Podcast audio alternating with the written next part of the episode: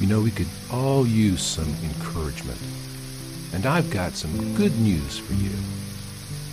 Welcome to Five Minutes with Mark.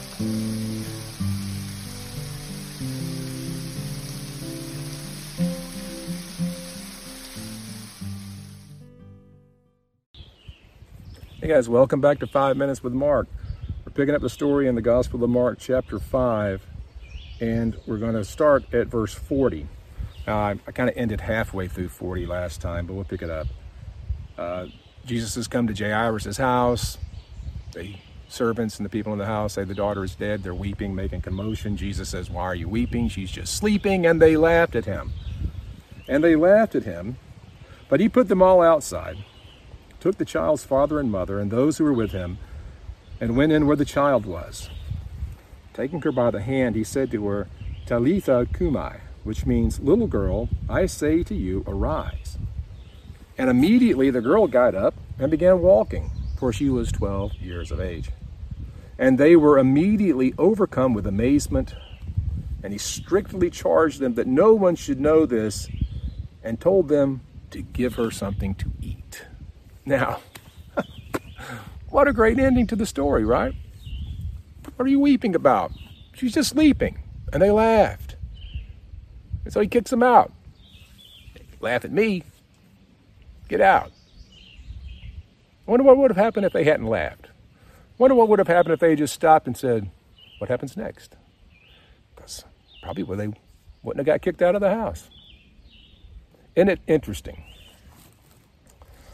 Sometimes our unbelief gets us kicked out. We laugh at God. And people scoff at God all the time. And we think, you know, God's just going to put up with it.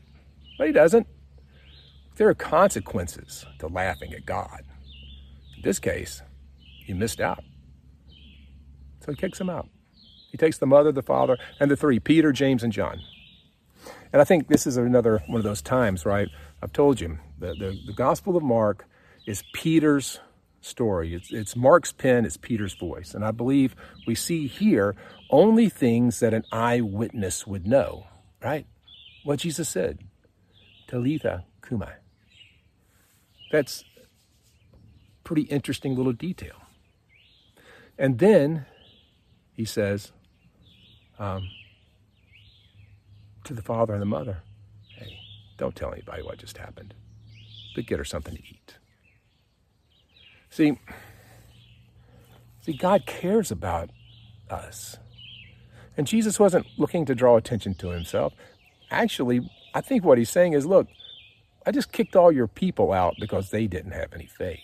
Now, you know what kind of power I have. Jairus, you knew because you came and got me in the first place. You came in faith. And the reward for your belief is that your daughter she's awake. And she's up walking around. Another interesting little fact, right? She's she's 12 years old.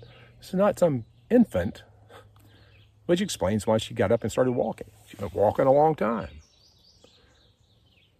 I love the Gospel of Mark because it's it's little details like that that let us know this is a real story. This is not make believe, right? This is not something that just got made up.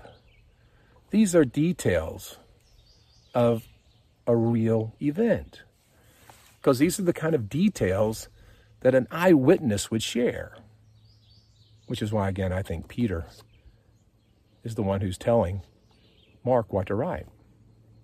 Or he's sharing the story and Mark's writing it down. Because Peter, James, and John were the only ones in the room with Jesus that day. So it had to be one of them to have known what happened. Look, this gospel that we have, incredibly important thing. It's more than just a historic document. It's more than just a, a fun narrative. It's a living, breathing thing.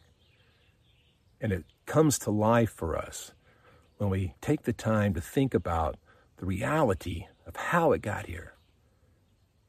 Peter saw this happen. The girl was dead. Jesus said, Wake up.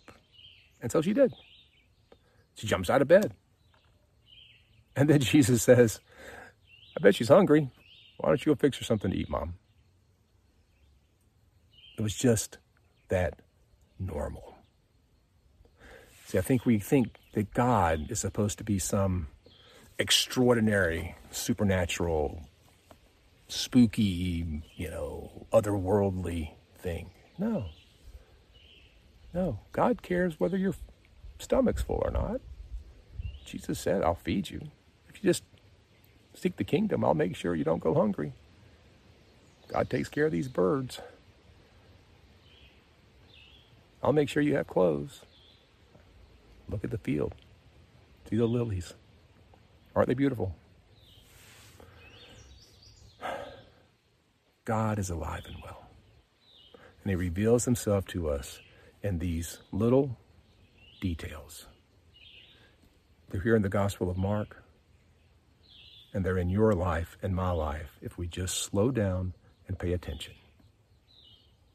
The evidence of God's grace, mercy, compassion, and love for us individually as real people is everywhere if we just have eyes to see, ears to hear, and hearts to comprehend. And that's my prayer for you as this Friday comes to an end and we move into the weekend. That God will give you eyes to see Him, ears to hear Him, and a heart to comprehend His incredible love for you. Wake up. Get up. And get something to eat. Have a good weekend. See you next time. Hope you're enjoying this Bible study, this quick devotion. If you'd like more content, you'd like to know more about me and see more of the things that I'm doing, check out my website, theeclecticmonk.com. There you'll find out about my video vlog, my podcast, and a whole lot of other stuff. Hope you'll join me there. Thanks.